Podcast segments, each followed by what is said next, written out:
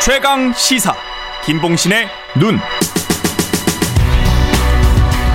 네, 김봉신의 눈 여론조사 분석 시간인데요. 여론조사 전문업체 메타보이스 김봉신 대표 자리해 주셨습니다. 안녕하십니까? 안녕하세요. 예, 먼저 오늘 다루게 될 여론조사 개요 두 가지 여론조사입니다. 한국갤럽 전국지표조사 MBS. 예, 예, 한국갤럽은 자체 조사인데요. 지난 6월 2일 하루 동안 전국 만 18세 이상 남녀 1,001명을 상대로 유무선 어, RDD 표본 프레임에서 무작위 추출 방식으로 진행했습니다. 표본 오차는 90% 신뢰수준에서 플러스 마이너스 3.1%포인트, 응답률은 10.4%입니다.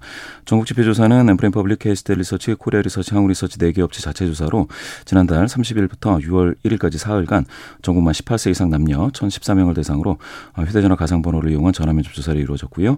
역시 표본 오차는 95% 신뢰수준에서 플러스 마이너스 3.1%포인트, 응답률은 15.8%입니다. 입니다 자세한 사항은 중앙선거여론조사심의위원회 홈페이지를 참조하시면 됩니다. 예.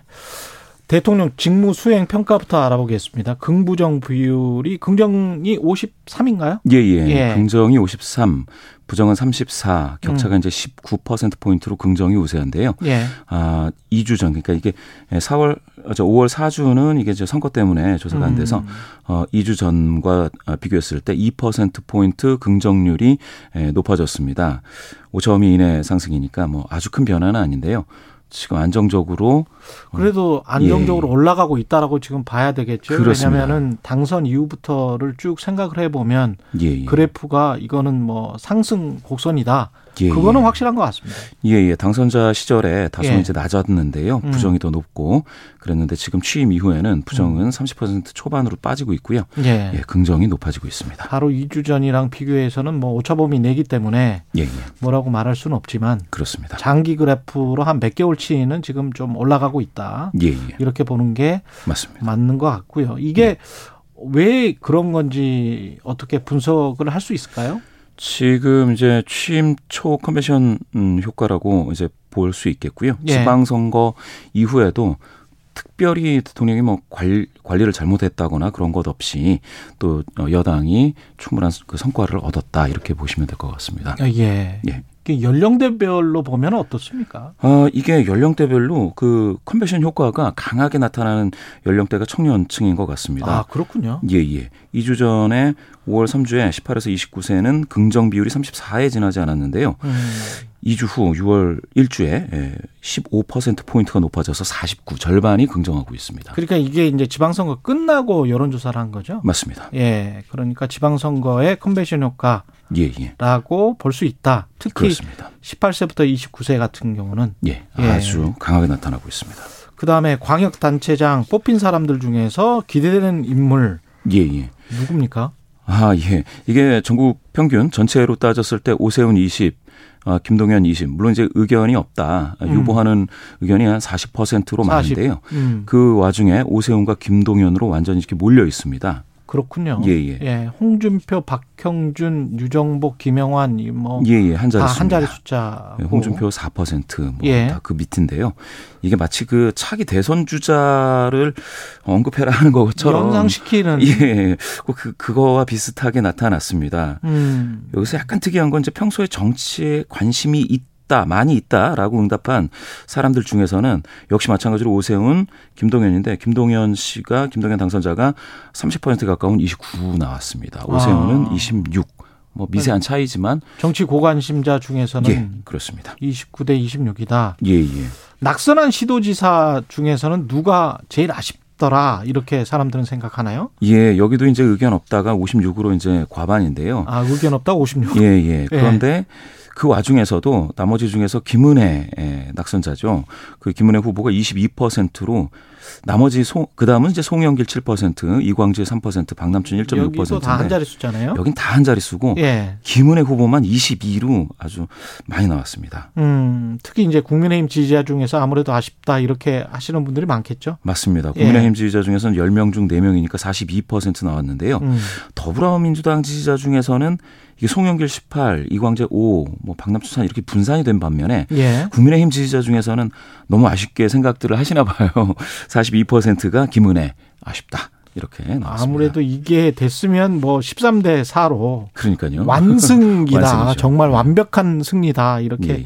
될 수 있었을 텐데 그래서 또 아쉬운 측면도 있는 것 같습니다. 예, 예. 예 국민의힘 입장에서는 예. 국민의힘 지지자 입장에서는 그렇고요. 광역단체 장에게 투표를 할 때 투표자들 뭐 언, 언제 투표할 후보를 결정하느냐 뭐 이런 것도 물었군요. 예, 예, 예. 예. 요것도 이제 언제 결정하느냐를 묻는데 예. 요, 요에 대해서는 이제 에그 지방선거 결과에 대해서 어떻게 예, 생각하냐 예, 예. 이런 것도 물었고 예, 예. 만족 여부 이런 것들이 이제 이게 그 갤럽에서는 항상 묻는 몇 가지가 있습니다. 예. 고려 요인 중에서 이제 정책이냐 인물이냐 또 결정할 시기가 음. 한달 전이냐 임박해서냐 뭐 이런 거 묻는데요. 예. 보통 임박 결정자가 한 3분의 1 이상 나오고요. 이번에 만족 여부가 좀 독특했습니다. 만족. 예, 예. 지방선거 결과에 만족하느냐 그랬더니 만족한다가 53%로 53%. 절반 정도인데요. 절반 정도. 여기서 재미있는 건 국민의힘 지지자 중에서 만족한다는 80. 예. 그러면 이제 더불어민주당 지지자 중에서 만족하지 않는다가 한 80 나와야 되는데 그렇죠. 62 정도 나오고 한 더불어민주당 지지자의 한 30%에 가까운 29%도 만족한다. 아, 만족한다. 만족한다. 이게 참 재미있습니다. 그러면 이게 거의 참패에 가까운 성적인데 예. 거기에 만족한다라는 거는 예. 간신히 경기지사를 이겼기 때문에 만족한다. 아쉽지만 만족한다. 인지 아니면 죽어야 산다는 건지. 예, 살리려면 먼저 죽어야 된다. 아. 니면 회초리를 아, 그 회초리를 나도 들고 싶었고 나도 사실 들었다. 이 의미인지. 그렇죠. 예. 그게 참 애매하게 나왔습니다. 이, 무려 30%가 만족한다. 참패의 성적을 중도는 뭐라 그랬어요? 예, 중도에서도 한 절반 53%가 만족한다 이렇게 나왔습니다. 아 그러면 국민의힘 지지자들과 똑같네요. 이거는 53% 그잖아요. 예예 예, 예. 그렇습니다. 국민의 국민의힘 지지자는 80인데 평균에 가깝죠. 아. 53 만족한다. 아 그러네요. 평균에 예, 가깝네. 예예 그리고 진보 아, 성향자 중에서도 3명 중 1명이 33%가 만족한다 이렇게 응답을 했습니다. 이게 참 그렇군요. 예 이게 참패라는 성적표를 들고 나서 예 흐뭇해하시는 분들이 예, 이렇게 자당 지지자 중에서도 많습니다. 민심의 속내가 있다. 예, 예. 그리고 예. 그거는 민주당의 회초리를 들었어야 했다. 예, 이게 지금 그 민심의 속내에 좀 나타나는 것 같은 그런 느낌이 듭니다. 예. 맞습니다. 예. 다른 여론조사 지금 시간이 별로 없는데 예. 더불어민주당 그 정당 지지율을 비교를 해보니까 급락을 했습니다. 더불어민주당이 지금. 예, 이번에 MBS 결과 MBS 결과에서 어 국민의힘을 지지한다가 48. 아, 엄청 높아졌고요. 48%. 예, 그 2주 전 대비 이제 6% 포인트 높아졌고 거의 과반에 가깝네요. 예, 예, 절반 정도입니다. 아, 그리고 어, 더불어민주당은 27로 이게 27%. 이제 예, 30% 선이 이제 하향 돌파됐는데요. 네. 예. 이게 최저치입니다. 이게 7개월 만에 최저치로 제가 이제 찾아보니까 나오더라고요. 음.